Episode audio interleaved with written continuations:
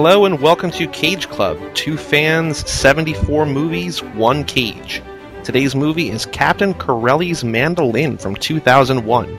I'm Joey Lewandowski. And I'm Mike Manzi. And this movie was not at all the movie I expected it to be based on its title. I didn't exactly know what to expect. Like most of the movies I haven't watched yet for Cage Club, I try to go in as blank as possible. So I really didn't know what was going to happen in this movie. I wasn't expecting a period piece, and I didn't think it had anything to do with World War II. If you had to guess, what do you think it would have been? What I sort of conjured up in my mind, Nicolas Cage was a sort of famous, maybe traveling mandolin player, or plays mandolin for change in the town square, and Penelope Cruz was going to fall in love with him, and that was sort of going to be the movie would be sort of like a romance, uh, and maybe some elements we get into with the touch of Romeo and Juliet, uh, family at odds type of drama. But yeah, not this. For some reason, I thought he would be a member of some grand orchestra,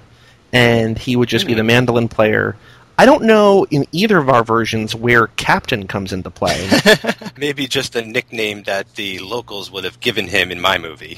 I don't know. What it turns out to be is almost kind of Time to Kill meets Moonstruck in a weird kind of way. In 1940, same time period as Time to Kill, as opposed to Ethiopia, where in Cephalonia, Greece, Cage plays an Italian soldier who comes into the country when Italy takes over. It's in the midst of World War II. Italy and Germany are on the same side, and they come in, they both occupy half the country. It's like this also kind of like forbidden love story. The reason I sort of thought it was like Moonstruck, and it's sort of as the movie goes on, it doesn't necessarily play out this way, but he doesn't show up for about half an hour, and the woman he's going to fall in love with is already sort of betrothed to another man.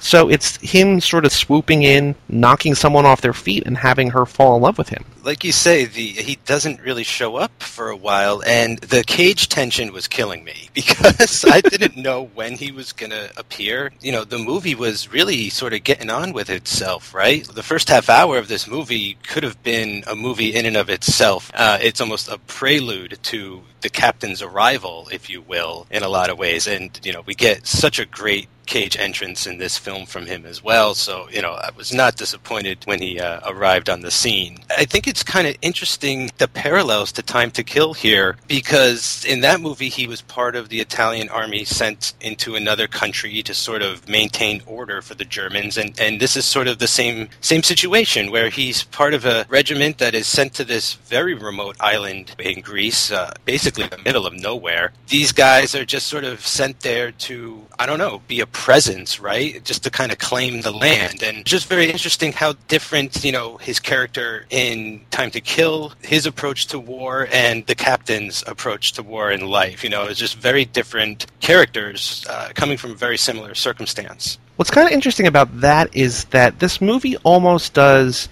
It seems for a lot of the time that the movie is really kind of intent on showing us that all these guys are not necessarily bad guys that they're all these corrupt, horrible warmongers, right? That Cage is a captain in the Italian army monopolizing this Grecian island. David Morrissey, the governor from The Walking Dead, is this captain of the Nazi army. They both are like humanized. It's interesting to sort of see the different kind of perspective that they're not just like this face of evil, that because we're able to sort of see, at least from Cage's side, there's kind of like a human element there it lets you see a different kind of perspective that you know he doesn't necessarily want to be on this island. He doesn't feel like it's right that he's just living in Penelope Cruz and her father's house. He's just sort of there because he's supposed to be there. Like he's just kind of following orders. I think it's just kind of a cool, unique perspective that we haven't necessarily seen too often in other war movies. Yeah, and if memory serves, there were a couple war movies coming out around this time. If I'm not mistaken, it was around the time of Private Ryan, and you know, war movies, World War II was coming back around as a as a genre. I don't know. It almost feels like oh, the Lost War, World War II, in a way, right? Like it's hard to imagine that the Nazis were literally like trying to populate every corner of the world, no matter like where it was. Like this just seems like such an insignificant part of the world to need to conquer. You know what I mean? So it's interesting that the people of this town and the soldiers sort of share this common attitude where it's like we don't want to be invaded, obviously, and the soldiers are like, well, we don't necessarily love the Nazis, and you know, we're we were sort of plucked from our village too, and put guns in our hands and just kind of sent here against our will. They really get that across very well to, like you say, humanize these soldiers that in most war movies would be kind of faceless bad guys in a lot of ways. And that'll really sort of come up very prominently later in the film where there's the joint Greek Italian rebellion. And I want to go back to sort of before Cage shows up because you're right, it's like this whole movie within the movie. Let me take even a step further back that if you look at IMDb, the first page, like the main page, Cage isn't even listed. And it's not listed in order of appearance. There's like Penelope Cruz at the top, John Hurt, Christian Bale, the other big names of the movie. Penelope Cruz isn't the first person you see, though. You see the guy with the P in his ear, right? Yeah, her father is the island doctor, played by John Hurt, and he's sort of doing his daily rounds, right? And we're getting a brief look at the peaceful side of island life and you have like Christian Bale and Penelope Cruz in this relationship that they seem, you know, for all intents and purposes, very much in love. They're dancing together. There's kind of like a funny moment where they're having like a celebration on the island, and this guy lights off a cannon, it's like this is the worst thing that could happen to them. They shoot off a cannon and it sort of gets near Christian Bale and like he kind of gets scorched on the butt. He's not hurt. He just sort of like singed with a little bit of fire and like this is a calamity in this island. You know what I mean? Like this mm-hmm. is like a big deal that this is sort of the worst thing that they've been through.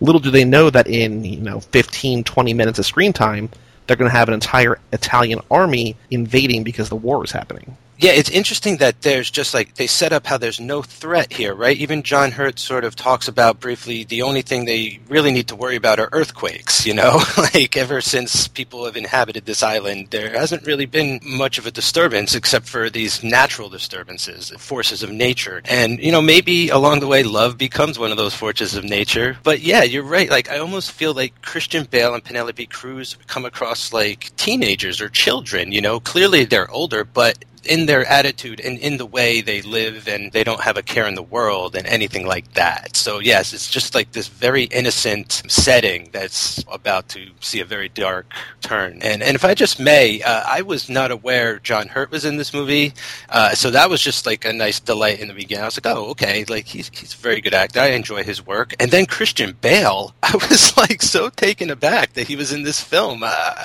it was like one of those great surprises where I was like one of these undiscovered Bale performances I had never seen before. I mean, it's a movie starring Batman and almost Superman. How can you not love Captain Corelli's mandolin? But of the period of 1940, they're in this sort of idyllic island setting.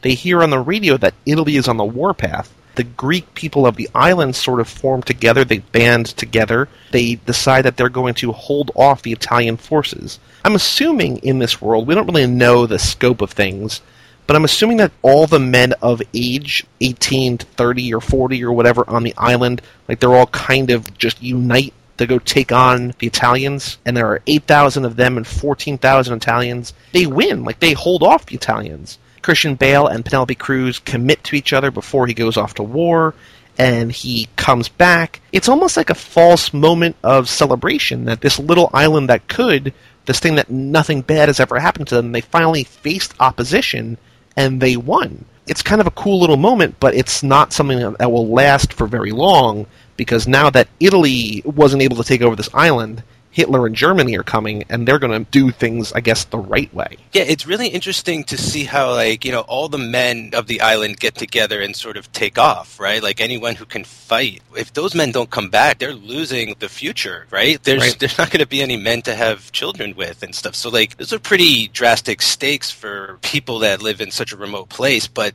they're so against Mussolini and against Hitler and Italy and all this that yeah, it seems that as if just through sheer will and force like they managed to hold back the Italians at Albania or the Albanian border. The whole time Penelope Cruz is like writing to Christian Bale and she gets like no reply. So, you know, I'm just thinking that's it. Like that's the end of his character. like he was a cameo of some kind, maybe he's out of the film. But no, like he he actually makes his way back to the island and, you know, he looks like Batman after taking 8 years off, right? Like he is just big beard, messed up, like broken back or just all kinds of problems and everything like that. Even though we don't see the grander war going on, we get such like a good sense of how it's happening in the background. Like they say, you know, oh, we may have won the battle, but Hitler is going to pretty much punish Mussolini by sending even more troops to do what he couldn't in a way, right? And that sort of kicks off this full fledged invasion of their little island. I mean, obviously, we're too young to really know what it was like in Europe at that time, but I feel like that's almost indicative of the whole experience, right? That you can win these little battles,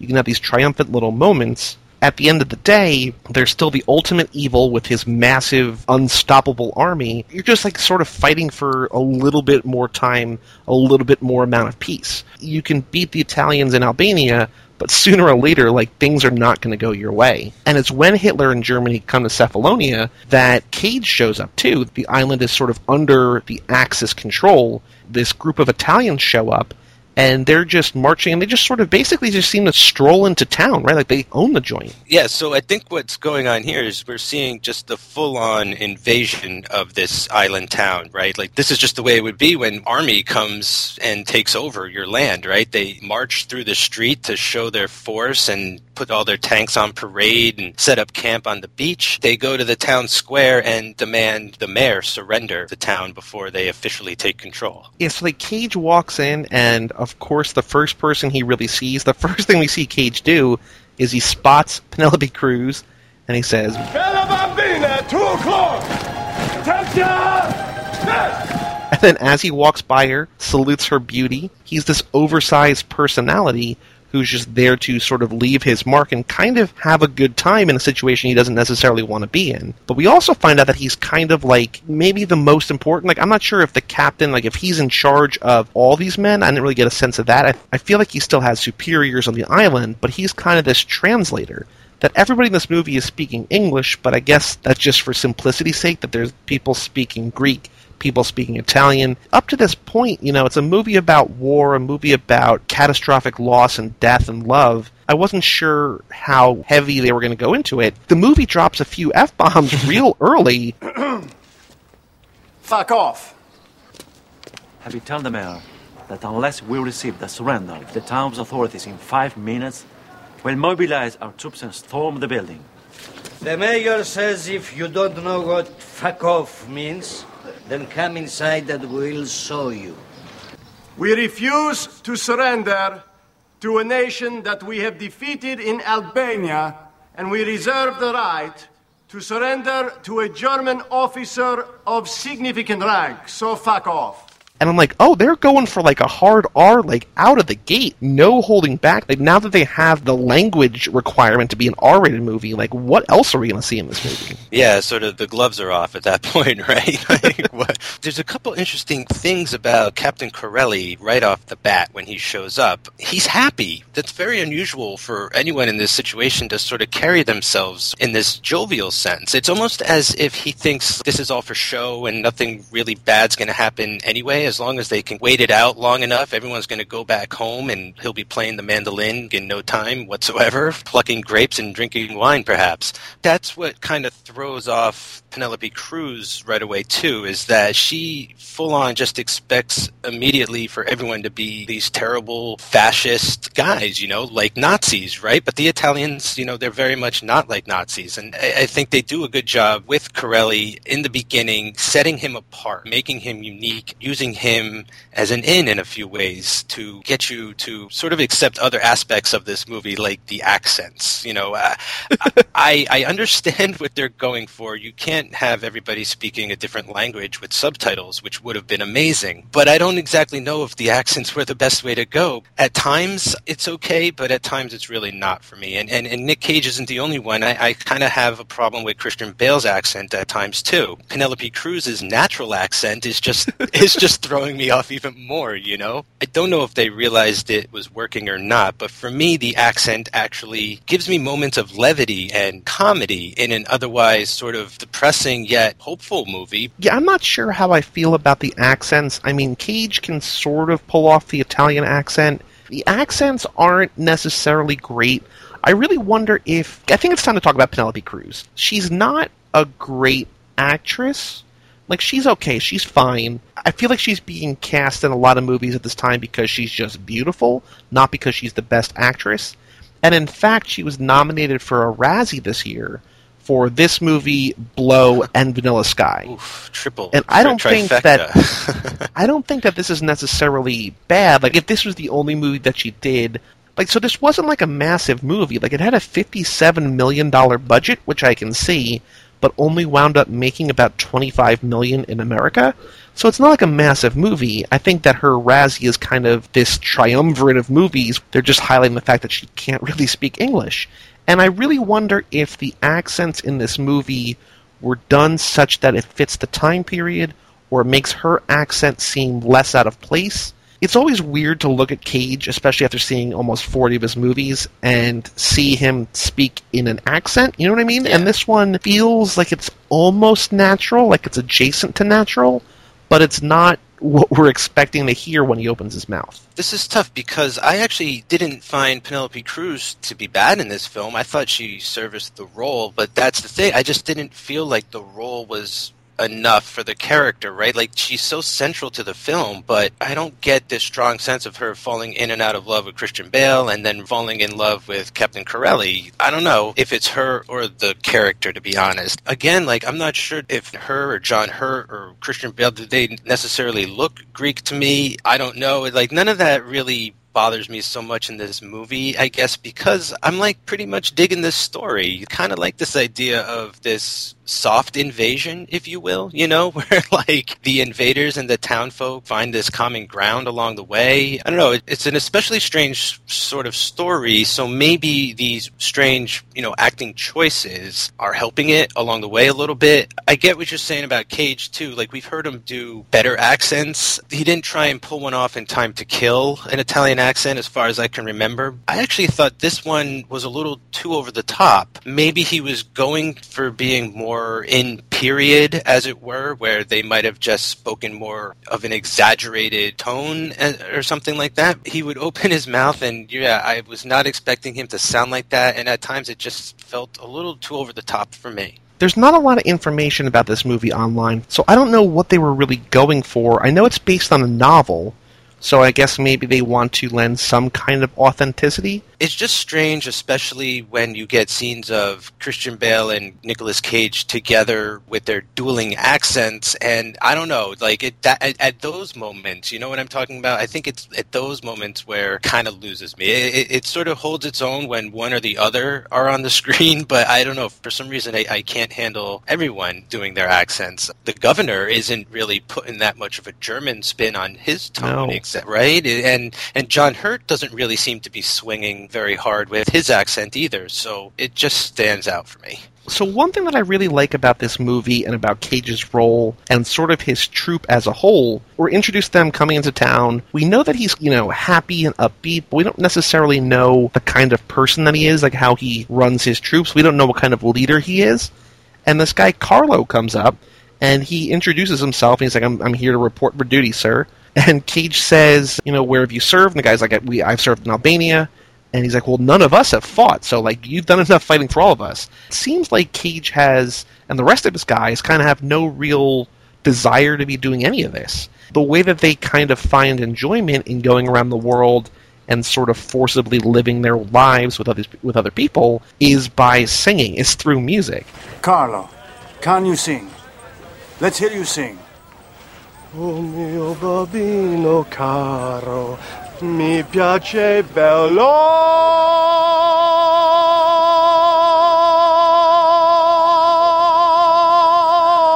bello. No matter. Everyone in our battery is a member of the Opera Society. These are the rules of engagement. One, All those called regular musical fatigue shall be obliged to play a musical instrument. The spoons, the helmet, comb, paper, and so on and so on. Two, anyone who says that Donizetti is better than Verdi shall be required to sing Funiculi Funicula and other songs about railways. Three, um, three, uh, ah, Yeah, so I kind of created like this little backstory to Captain Corelli. A little theory of mine. Like this is just something I'm bringing to the movie, and it's something I just made up out of what Cage is giving me on the screen. You know, so like I concocted this backstory, thinking maybe the you know army came to town and is like you know we need men to go fight, right? And I get the sense Corelli may have not volunteered, but maybe like if I could go there and sort of kill him with kindness or be like this bright face on rainy days or just you know what I'm saying? Like try and promote this sense of life and like what what's worth fighting for. Maybe I can diffuse certain situations or cause certain people not to die or I don't know. I just got this sense out of him that he was there to not fight right? Like he's trying to prevent fights if he can. I don't know if that comes across at all but that's something I was thinking while he was talking to this guy. He's like you know you fought enough for us. We're not fighters. We're lovers you know? And in fact we're we're an opera troupe. He's almost there to change the face of war. We've done things this way for a long time. Like now, we're going to add a lot more music to war, and like we're we're going to put some positive PR spin on war if I can help it. We're going to make things a little bit better, a little bit more happy, all sorts of fun stuff. But yeah, it's like, you know, why does an invasion need to be people's boots stomping on other people's faces the whole time, right? Like, we, know- we're not Nazis. Like, let's try and have this peaceful invasion if we can. It's worth a try. And this is the point in the movie where Bale returns, and we sort of get for a little bit, for not too long, and I feel like they could have played it up a little bit more. We get a little bit of a love triangle. And what's weird about this movie, and I, I kind of want to get a sense if you felt the same way, it's hard to track who is in love with who and who other people want other people to be in love with. Yeah. Cage from the beginning is sort of professing his love, like he sees the Bella Bambina and he professes his love to her pretty much right there on the street. I mean, he'll show up a little bit later with a flower and really drunk and sort of again profess his love to her. You're drunk. Yes, I confess. We've been drinking, singing, generally misbehaving. I thought you were a soldier. Captain Antonio Corelli, 33rd Regiment Artillery, reporting for duty! Is everything a joke to you? No, not everything. Captain Corelli, I think this would be a good time to hear you play the mandolin. She is kind of, I guess she's kind of love at first sight, almost like that Romeo and Juliet Valley girl on the beach. You know, she sees him and she's in love. She thinks she's in love with Christian Bale, but she's actually now maybe in love with Cage. And her dad is sort of trying to be like this elderly words of wisdom kind of guy. Everybody in this movie has some kind of journey, not about who they love, but about like who Penelope Cruz should love. In a time before TV, she's like their TV show, like this Yeah. beautiful woman. Like, who is she going to fall in love with? And it seems like everybody in this movie has an opinion on who she should start dating. I don't want to get too stereotypical, but I had like this My Big Fat Greek Wedding sort of flashback. Like, I don't know if you ever saw that movie, but it's like this Greek woman's entire family sort of, why aren't you married? Her life is like their entertainment in a, in a way, and I sort of got that vibe here. Her personal life is everyone else's business in a way. I am a little confused at times as to, you know, who's on what side, but right off the bat, her dad is like, "Don't marry Christian Bale. Like, you got to marry a foreigner. Christian Bale, like, he's just a kid. He doesn't know any better. Like, he might not even love you. Just thinks he should love you because you're so beautiful." And Mandras's mom is like, "Oh, why aren't you getting married to Penelope Cruz? What's wrong with you?" So like, there's all this weird, we know what's best for who going on, and and no one even really knows what they really want. Least alone, like Penelope Cruz. I never get a strong bead on her and Christian Bale's sort of love when he comes back and sees his island invaded, then I see that she wants to side with him, you know, like sort of the loyalty of being Greek and everything like that. But it almost feels like Captain Corelli, forget it's like his mandolin is magical and like as soon as he strums one string, she's struck with Cupid's arrow and like needs to be with him. It's a little uneven and, and a little confusing, but I still found it entertaining. I feel like she's almost with Christian Bale. It's that she's just with him out of convenience because he's there. They're both beautiful and they're both young. and they're both Greek and they're both in this little town. And when Cage comes in and Christian Bale leaves, it's like this whole new world of possibility. Like the island is going through something now that they've never gone through before. She's introduced to the outside world. You were saying that her father's saying you need to marry an outsider.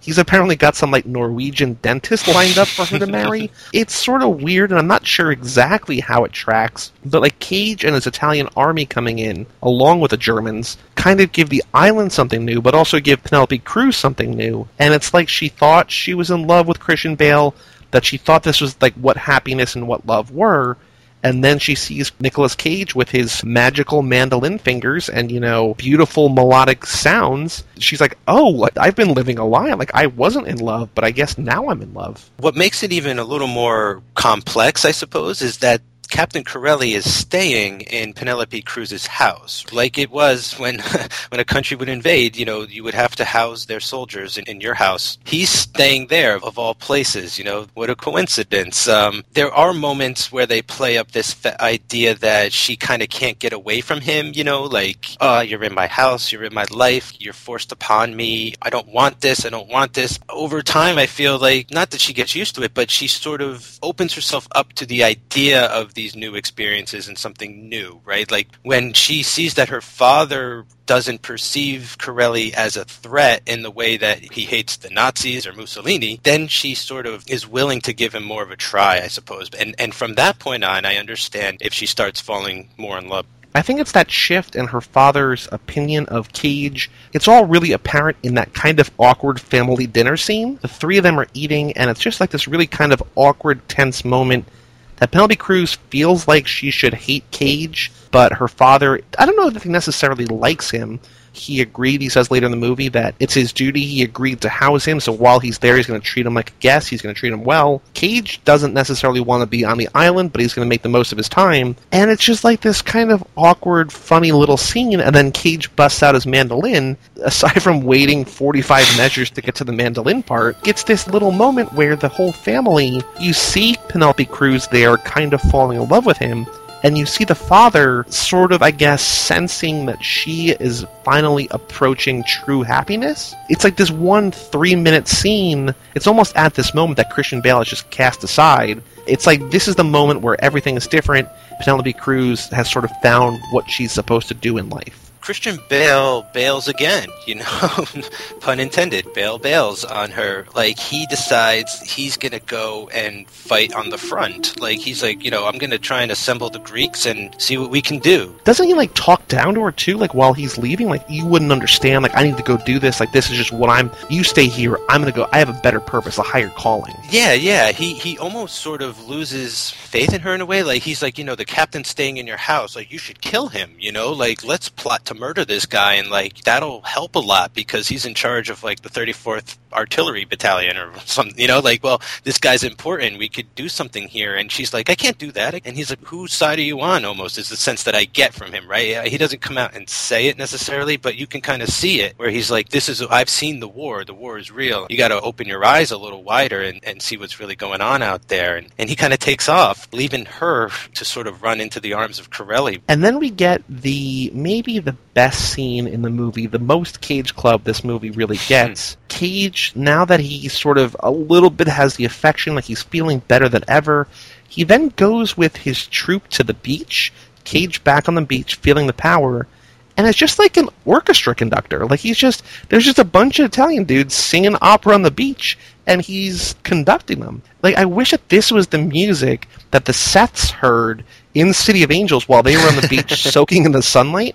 Cage's Italian troops singing whatever opera song it is. So I've had this song stuck in my head for the last 48 hours, I guess, because he sings this song in the beginning of The Family Man. It's La Donna è mobile, loosely translated to The Woman is Fickle from the opera Rigoletto. I had to look it up and I had to write that down because I've been walking around whistling this, singing this. I mean, this is officially one of my Cage Club anthems. It's so much fun. Like in a movie that's about war and it's ostensibly about death, there's just so many fun moments. Like they're not there ironically; it's just there to show the contrast. Like it just works so well, and it's this genuine moment of happiness for both the audience and for Cage. You sort of see that Cage not only is into the music, but he's also kind of like anti-authority and military. At least he's like rude to the Germans. He's like, we may have to be here, but like I don't have to respect you. Like I'm gonna go do my thing. If I can just like hang out on this island, kick back, live with a beautiful girl, and just sing opera all the time, like that's what I'm gonna do this scene is really great and, and really kind of stood apart for me because this scene got me behind Captain Corelli like 100%. You know, I don't see him as a bad guy after this sequence, especially when David Morrissey, you know, he's like the German confidant or he's like the one German around. The Nazis need some sort of overseer to report back and tell them what the Italians are up to on this island they've just taken. And yeah, he comes over and he's kind of like, you know, can I join the party? And, and Cage is like, of course, you know, and they kind of give him like a, a, good ribbing and they make fun of him, but he also starts to open up too in this scene, right? Like he is a Nazi, but maybe I can try and be like these guys. They're nothing like the people I fight with. They're nothing like a soldier I'm aware of, right? Like these guys are soldiers. I can't believe it. Like you get the sense that their personalities and their nature is just infecting other people, right? He's like, I want to be like these guys. I don't want to be uh, a boot stomping, goose stepping Nazi. I want to be, you know, a loving, singing Italian soldier. What I think kind of makes that extra effective is that we don't really get too many Nazis higher in rank than him that he's kind of like in charge of this island. Like you can, like they almost turn him. Like he doesn't, he never quite turns. I mean, he has sort of a moment of humanity a little bit later in the movie. It almost makes you wonder if Cage and his and like his troop of singing Italians had gone and hung out with Hitler and just like said, "Hey, like you know, let's instead of war, like let's just like, talk about music. Like as long as you don't like Wagner, as long as you like the Italian composers, like we're gonna be cool. Like let's just have a good time, man." It drives home like two things for me. These guys, they've never seen battle, right? They're not soldiers. They don't really belong there, and they don't want to be fighting. So like, it's in a weird way, it's like they're not responsible or they don't feel responsible for the way they are imposing on the town. You know, they try and have like these get togethers and be as polite as possible and things like that. And then the second thing I was I was kind of thinking is like, you know, if the weapon was music and, and laughter, like could they have just formed this incredible musical army and marched across the world, you know, bringing peace everywhere? It, it almost feels like Corelli believes that could be possible. It gives us this great you know, sense of happiness, sense of possibility, the transformative power of music. And Cage is on this high, and then he goes back to the house, and Penelope Cruz pulls a gun on him. And like it kind of brings him and the movie and us all crashing back down. We're so far behind this guy that he's like he's genuinely like a good guy. He doesn't want to be invading and sort of living in this town. But Penelope Cruz sort of lays it all out for Cage and like, hey, like your people came into our town, completely disrupted everything we're doing not cool, dude. It must be very difficult for you to have to put up with us. It must be very difficult for you to have to live with yourself. You lie in the sun and swim in the sea and flirt with your prostitutes. And there are people I know, people I grew up with, who are fighting for their lives and dying for what they believe in. And all you do is sing. What's there to sing about? We're in the middle of a war, not an opera house. And you, you think you are so cultured with your pasta and your panettone and your puffed up opera. Why don't you take your holiday on somebody else's island? He gets it. He's like, "You're right. I've kind of been an ass, right? like I, I, haven't been able to see your pain." And he genuinely asks for her forgiveness, right? She's like, "You come in here and you're singing and all this stuff." He's like, "What is there to sing about?" And he's like, "Well, you know, life and love and all this kind of stuff, right?" And I'm thinking this is more of his sort of smooth talk, right? Like this is the kind of stuff I'm supposed to realize is what's turning Penelope Cruz. She has this conception about him. He's just like all the rest, and every time she confronts him about it, he surprises her by either apologizing or playing a beautiful mandolin song or giving her a flower or just doing something that she's not expecting of him. What is there to sing about? There is singing when babies are baptized, when you celebrate a marriage. Men sing as they work, soldiers sing as they march into battle. and there is singing when people die. I've always found something in life worth singing about. And for that, I cannot apologize. For the fact that I've caused you pain, I cannot apologize enough. I have not been able to imagine until now the offense I have given. But you're right. It's a powerful moment when she's holding that gun, and you're like, "Oh yeah, like he's a bad guy." like I forgot. he does see her point, and like he sees her point so much that he's like, "All right, like I realize that I ruined your life. Like I'm gonna get out of here. Like I know that I'm supposed to live here, but I'm gonna go stay with my men at the encampment." He's like, "I don't want to make your life a burden. Like I know that you didn't ask for this. Like I'm just gonna get out of here." And he leaves, and then he doesn't see her again until the Italians kind of throw like a party almost in like the town square and they have music playing and they're singing and they invite all the Greeks and I guess because it's kind of a military state like it seems like the whole island shows up. Like again this is sort of one where it's like do they want to be there? Like are they being forced to be there? Like everybody's sort of dressed up and everybody seems sort of polite there's still like that underlying tension, right? The people who are throwing this party are here against our will. This might be like an okay night, but like let's remember why we're here and why they're here. This party is a really tough sell. The invading forces uh, basically say, let's just try and make the best of a bad situation. You know, we're we're all human here. Let's just for one night, maybe we could coexist and forget there's a horrible war going on. A for effort, you know, like even just for trying, you know, that had to have been Corelli's idea. I don't think his superiors really give a shit if these people like him or not. There's something in him that says like we need to kind of keep these people at ease or like let's just keep tension down as much as possible. It ends up being sort of a sort of an awkward, comical, weird scene, but I don't know, it's it's very interesting. You see the town and the soldiers and in this moment they're they're all just you know trying to forget this horrible war and laugh and play and, and just have fun if they can. And at the center of it all is Penelope Cruz playing this like crazy game of jealousy. You know, Italian men are asking the Greeks to dance and they're all pretty much saying no. And then she sees Cage eyeing her from across the way.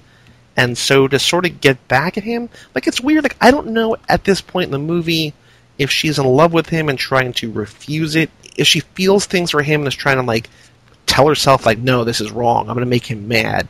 And then she starts dancing with a guy, and it's sort of her dancing with Cage's friend that makes Cage realize that, oh, I'm really in love with this woman because I, he's like, the way you dance, the way you turn your head, like I knew right there you had me, like I was done. I took this as sort of the ultimate game of super flirt, you know, it's like the 1940s version of, you know, flirtation. It almost feels like a school dance at, at this point when people are being rejected by Penelope Cruz and then she just kind of chooses one guy and, and they tango, I believe, and she's like an amazing dancer, and all eyes are on her. Cage is just further in love with this woman now that he knows that she's an amazing dancer and she looks great on the dance floor and she's just even more beautiful than he can imagine. He has professed his love to her, I believe, right? At by this Yep. point. So she's sort of aware, you know, I'm sure in her head maybe she's thinking Batman's out doing his Batman thing.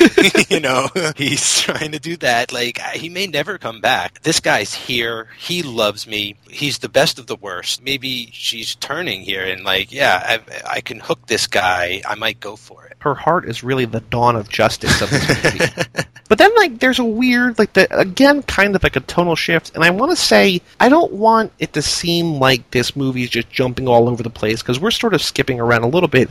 It all kind of works in terms of going from moments of like happiness and not complete contempt for these Italians to the next scene being something really bad happening.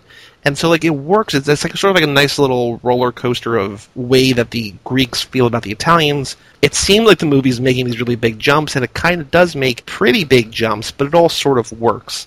And so that's why when, like, the next scene, there's just a Turkish bomb that the little girl finds on the beach. You know, they just had this great night before of dancing and singing, and now, like, there's this threat, this imminent threat, this reminder of the war, and Cage has to disarm it, or he volunteers to disarm it anyway.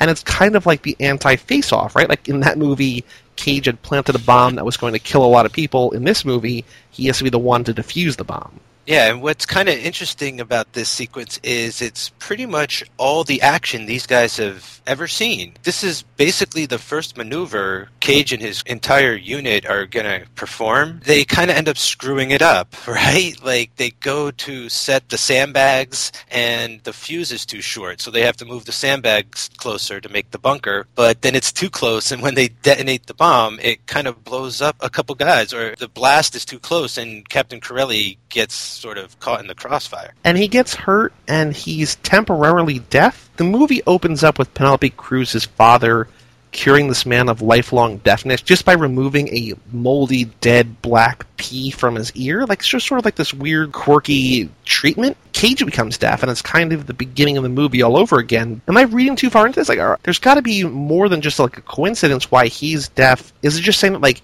her father will be able to heal him and sort of get him the care that he needs vis-a-vis Penelope Cruz's heart? I'm not sure. I just kind of saw it as this kind of connection. It opened with a guy being cured of deafness, and now we have a guy who has become deaf. And it was just sort of a way to get him to the doctor's office. But what I kind of took out of this is that Penelope Cruz is now gets to play nurse, you know, and we can get like a Florence Nightingale type effect starting to happen. And maybe as she's nursing Corelli back to life, like that's when the deep, deep love will sort of start to fall. It is sort of her nursing him back to health that really, again, like I feel like we've said it a couple times, but like this is the moment or this is the scene where he really falls in love with her even deeper and they go and they he plays more music.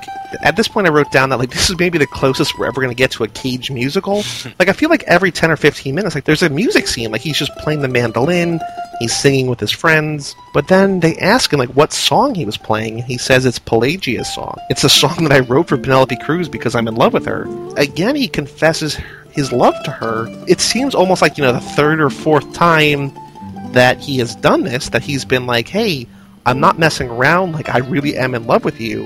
And this is finally when she breaks down and they have a real nice little make out compromise session in the woods. And this is all occurring after they get news that the Allies have landed in Italy. The Axis are being pushed back. There's sort of like this air of celebration going Right. on, right? Like everybody's singing and celebrating, and they kind of think the war's over in a way. You know, I've been thinking this whole place has sort of been luxury island to begin with, and now it's becoming like fantasy island. I don't know, or something like that. But yeah, they're having another sort of dance, or they're having more celebration in the town square, and he and he plays that song for her. That is all she wrote. You know, once a guy basically plays a song he wrote for a girl, the hooks are in. and compromise begins.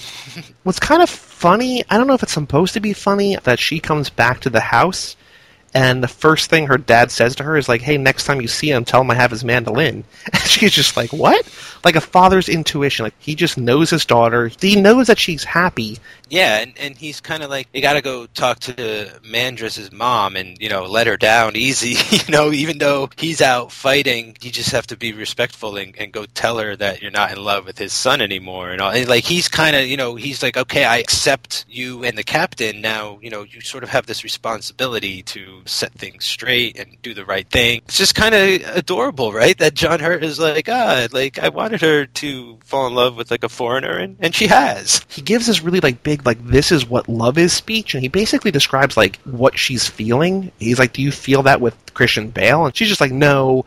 And then she, he's like, "Do you feel that with the captain?" And she's just like, "Yeah." Like he's like, "Well, if that's how you feel, like you need to go take care of business. This is totally okay. Like I think this is the right thing for you, but you got to be an adult here. Like you were saying earlier in the movie, they're kind of these kids in love with nothing bad around them."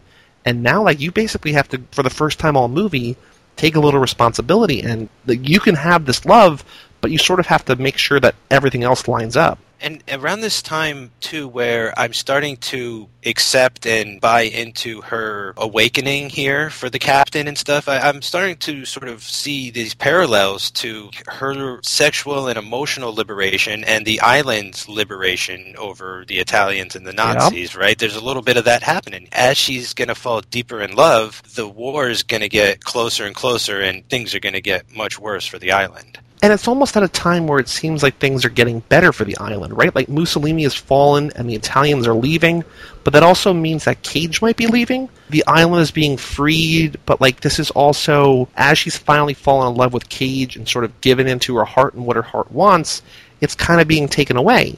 All these people, or at least Cage and Bale, were fighting for her heart now the new object of affection, now that we sort of have the Cage Penelope Cruz love line locked down, the new object of affection becomes the Italians' guns. Christian Bale wants them for the island to defend themselves against whatever shows up, and the Germans want the guns. They're like, hey, if you're leaving, like we're going to take the guns from you the movie does a really good job of like having conflict and resolving that conflict and then almost immediately presenting a new conflict and a new source of what people want and what people need and what's going to happen and what's going to drive the rest of this movie yeah, that's a really good point. It, it, does a good job of roller coastering, right? It, it, goes up and then down and up and right. Like emotionally, it's got these ups and downs, and that's just so much more satisfying than dealing with one thing for the entire movie or not having it pay off properly or being set up correctly and things. And this movie is doing that well. And that's why I'm almost willing to forgive all these accents because I, am enjoying the story and, and I like the way it's plotting. Another example of good to bad or bad to worse,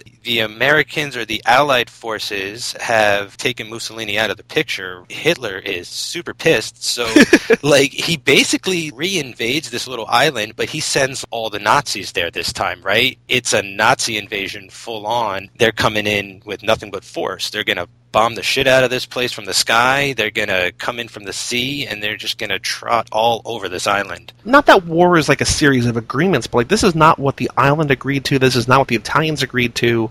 The plan was basically like, hey, you know, Mussolini was fallen. We're going to leave. Germans, like, you might leave too. Like, who knows what's going to happen? There's suddenly more Germans than ever on the island, like you were saying, and they're like, all right, hand over your guns and the one guy like flicks his cigarette. He's like, "I'll give you my gun after I'm done smoking this cigarette," and he flicks the cigarette at a German guy, and the German guy just shoots a bunch of Italians. And then this like makes Cage real mad because his group of guys who's never really seen war is now being gunned essentially by like an ally, and he goes and he's furious, and he's like fighting on behalf of his men, sort of to no avail, and this is kind of what inspires him almost to team up with the island. The enemy of my enemy is my friend. We might have invaded your island, but like we both hate the Nazis, right? Yeah, he, he becomes like severely disillusioned by like this chain of command because he was like, you know, we're Italians, we fought for Mussolini, we get that. We're not gonna keep fighting for the Nazis, you know, like Italy's pretty much out of this at this point. We're supposed to go home. And the Nazis, you know, in true form, are sort of just welshing on their deals, and how I feel about it. It's like, yeah, we'll just say whatever we need to say to get you to believe us, and then we'll shoot you in the back. And Cage sees this firsthand, like you said, like they're trying to go home and they're being forced to relinquish their arms, and one or two of his guys are murdered. It pushes him too far, you know. I, I feel like this is a guy with a code, uh, or at least morals, right and wrong, and he understands you got to do things in war, but this was just senseless, and they were supposed to be our allies, right? Like this guy who shot my friend was supposed to be on the same side. What is going on here? You know, what do sides mean anymore? He goes in Superman and Batman team up. It's it's pretty cool. So now that Batman and Superman have teamed up, there's like this great battle. Like there's this all-out war on this little Greek island. Like you were saying, there's planes flying overhead, bombing buildings. There's ships coming in from the water. There's German soldiers everywhere.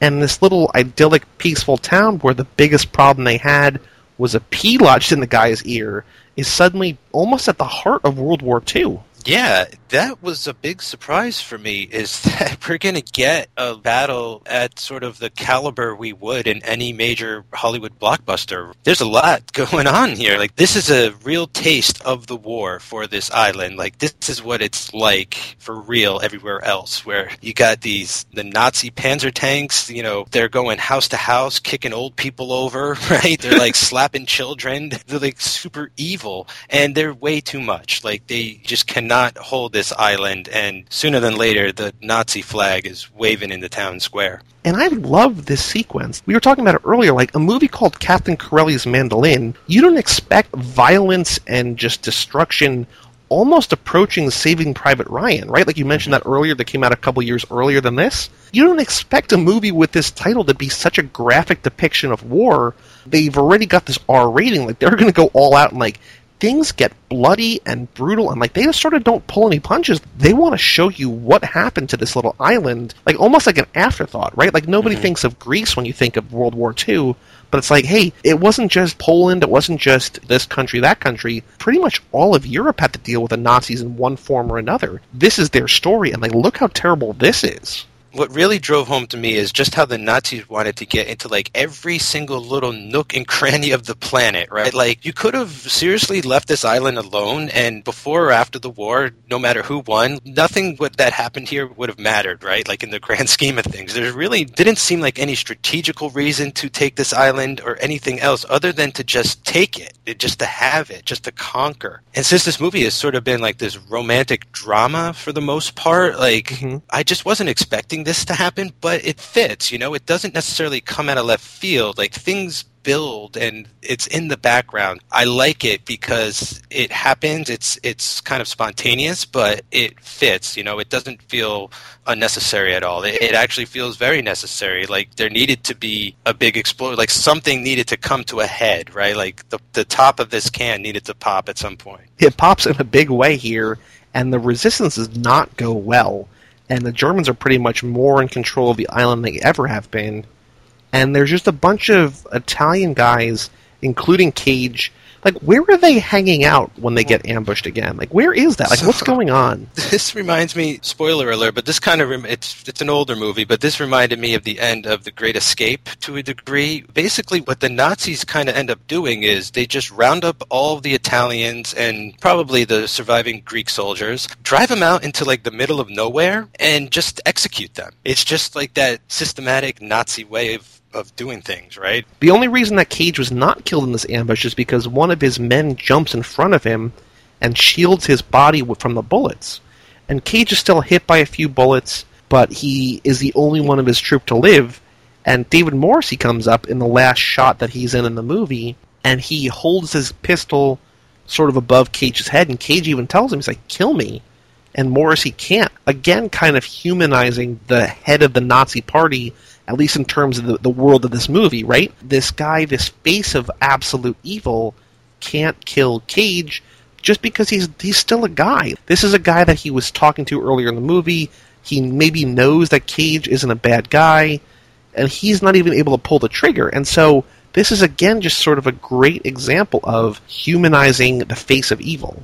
Yeah, that was really good payoff for me, his character. There's even a moment a little earlier when they're surrendering their arms and he goes to Corelli, is like, Yeah, maybe after this we can still be friends, like we could hang out. And Corelli looks at him like, what are you kidding me? like, I never want to see your face again. Like, you're an asshole, man. Like, look, at, you have the power to at least say something, and you're doing nothing. It's interesting. At that moment, at the end, I wonder, did he not shoot him because he was like a coward and he, you know, he couldn't live up to what he was supposed to do as a soldier? Or was he trying to give maybe Corelli a chance to survive? I, I don't know. Like, I don't think it was supposed to be that ambiguous. I think he's just, you know, he, he was, he couldn't pull the trigger like he was supposed to. He couldn't even, you know, if he really wanted to be a friend, he would have done what Corelli wanted, right? His dying words would have, were shoot me. He should have shot him. I just really like the way that character pays off. We just have the payoff of David Morrissey and we kind of get the payoff of Christian Bale that for this megastar, like literally about to become Batman, right? That he is sort of forgotten for a lot of this movie. He's just sort of brushed aside as Cage and Cruz fall in love. He's sort of swept aside, and he comes back through and he finds Cage and brings him back to Penelope Cruz's dad, and they bring him back to life. And Penelope Cruz is like, "Why did you save him?" And he says, "Because I thought that would make you love me again." And like it's this heartbreaking moment that like this guy's world was turned upside down, right? He was kind of betrothed. They had made this pact to be married. This war comes in. He has to go off to fight war. While he's gone, his girl falls in love with someone else. The only way that he thinks he can get her back is to save the man she loves. He might have the saddest story of all in this movie that like he had this great life and then at the end of the movie, he almost has nothing. he turns out to be like one of the more tragic characters here, right? He, he almost starts off as like this imbecile and ends the movie, you know, as like this fully formed adult that has, you know, changed dramatically. He comes to this amazing realization while talking to Penelope Cruz. Maybe he never loved her to begin with. He just thought that he was supposed to, maybe just because of society and things, you know, maybe because he wasn't sure of what he even wanted out of life up until that point. He just felt it might have been the right thing to do, to, to do right by this woman that he's known and that he definitely cares for. War has changed this guy, you know, like his priorities are entirely different now. He knows, you know, he's not in love with her and he knows that she's in love with Corelli. So yeah, it's just, it's kind of like this beautiful thing that he ends up doing, right? He, he saves the enemy for the girl. It's, kind of great. What I like about this whole sort of sequence is that it kind of wraps a lot of things up. It brings a lot of things together, I guess is a more accurate way of putting it, that it sort of puts a bow on Bale's story.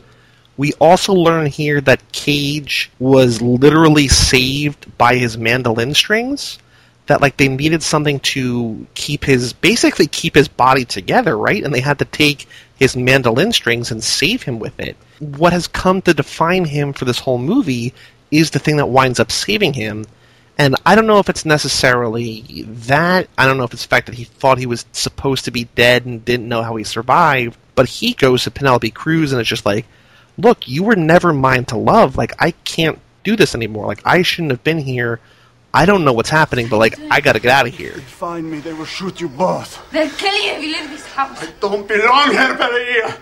I never belonged here. Ever since I came. Look what has happened all around you. I love you. I had no right to make you love me when you weren't mine to love. It's this moment where both men in Penelope Cruz's life were there at the same time, and now it was almost like she could have had either, and now she's left with neither. It's kind of a sad ending, at least at this point. It's a sad ending for sort of everyone involved. That Christian Bale doesn't get the girl, Cage doesn't believe that he deserves the girl, Penelope Cruz gets neither, and her father sees her unhappy. Talk about a small island ravaged by war. Her life, this family, these four people's lives were equally ravaged by what war did to them. What's kind of interesting is everyone ends up getting away with their lives, but their lives are shattered and crumbled, and they all have to start over. And they kind of have to start with less than nothing, right? They have less than they even did before because this experience has changed them. You know, Corelli and Penelope and Christian Bale, like they've all gone through this big love loss sort of triangle now, and they're out the other end, and each of them are going to sort of part their separate ways alone. The best they can get away with is being alive at this point, but it's like we have to live this life of suffering. Was it worth it if we have to suffer alone? I don't know. It's interesting. It's like at this point in the movie, like where else do you go from here? Like everybody has nothing. Everybody, like you were saying, has maybe less than nothing. There's nothing left for the movie to do, so we time jump a couple years forward to 1947. We're greeted by a narration from Penelope Cruz's dad, and it turns out that he's writing a letter to Cage. He's like, I don't know if you're alive. Like, we got that record that you sent. We don't know if you sent it or a friend sent it.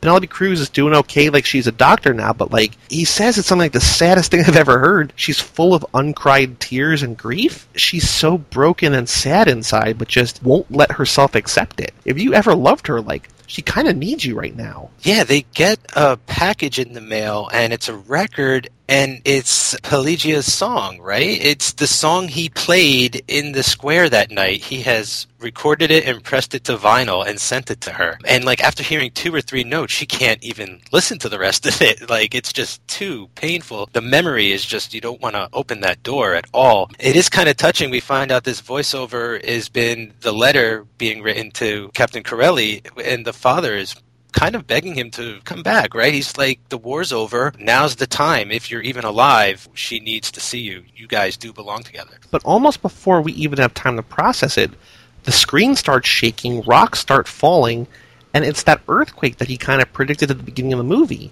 It's almost like, you know, haven't these people been through enough? Like the war came through, they lost everyone they loved, like now they have to deal with an earthquake? In a weird kind of way, it's like a good thing almost.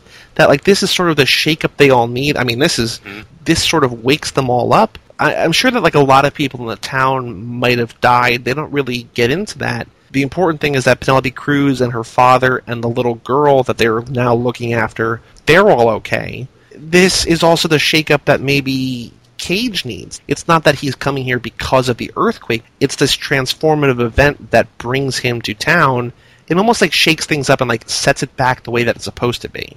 Yeah, yeah, I like all of that. You know, I, I, was trying to decipher meaning from the earthquake as I was watching it, you know, and sort of the first thing that popped into my head is how people say when you're in love, it feels like the earth is moving, you know, underneath your feet and stuff like that. So I almost felt in one way it's like the manifestation of their love affecting this town. But I also like this idea that it's providing clean slate in a way for this new life that's about to begin. The island is getting ready for the return return of Corelli and the wedding and you know all that their life is going to have together. It's like readjusting itself for the magnitude of their love. Cage says, "I tried to live without you, like I couldn't do it. Basically, like I thought I didn't deserve you, but like I." I can't go on anymore living without you. And it, it's sort of the happy ending that this movie deserves, that you sort of have been hoping for the whole time. And it's just kind of great. Like, after this movie of horrible, horrific things that have happened to all these characters, at least in the end, there's like this love that you can sort of latch onto that something good came from all this terrible stuff. Yeah, it's kind of interesting too. When she sees Corelli, she says, "Your scar healed well," and there's definitely some double meaning in that line. The scar of this tragedy is healed, and it's healed well because they have found each other again. Now, I thought that was kind of nice. Yeah, I think it's definitely very nice. And that is Captain Corelli's mandolin. So, like I was saying earlier, there's not a whole lot of information online about this. One little thing that would have been cool in terms of what we've been talking about sort of the whole time is that Katie Holmes auditioned for the role that Penelope Cruz had. So, I mean, it was almost another little Batman Begins connection, right? Mm-hmm. That we could have had so many superhero connections in this movie. Anything else that you want to talk about? I only have the one extremely loose cage connection, which was that uh, the governor from The Walking Dead is in this, and we had Daryl from The Walking Dead in 8 millimeter. Not a true blue cage connection, but, you know, definitely a loose one. It's close. It's Cage Club adjacent. so, yes, this was Captain Corelli's Mandolin. For all things Cage Club, to read our reviews on this, find past episodes, past podcasts, past reviews, you can go to cageclub.me. You can also find out how to follow us on Twitter, how to rate review, and subscribe on iTunes. All of your Nicolas Cage needs, all over at cageclub.me. I'm Joey Lewandowski. And I'm Mike Manzi. And we'll see you next time on Cage Club.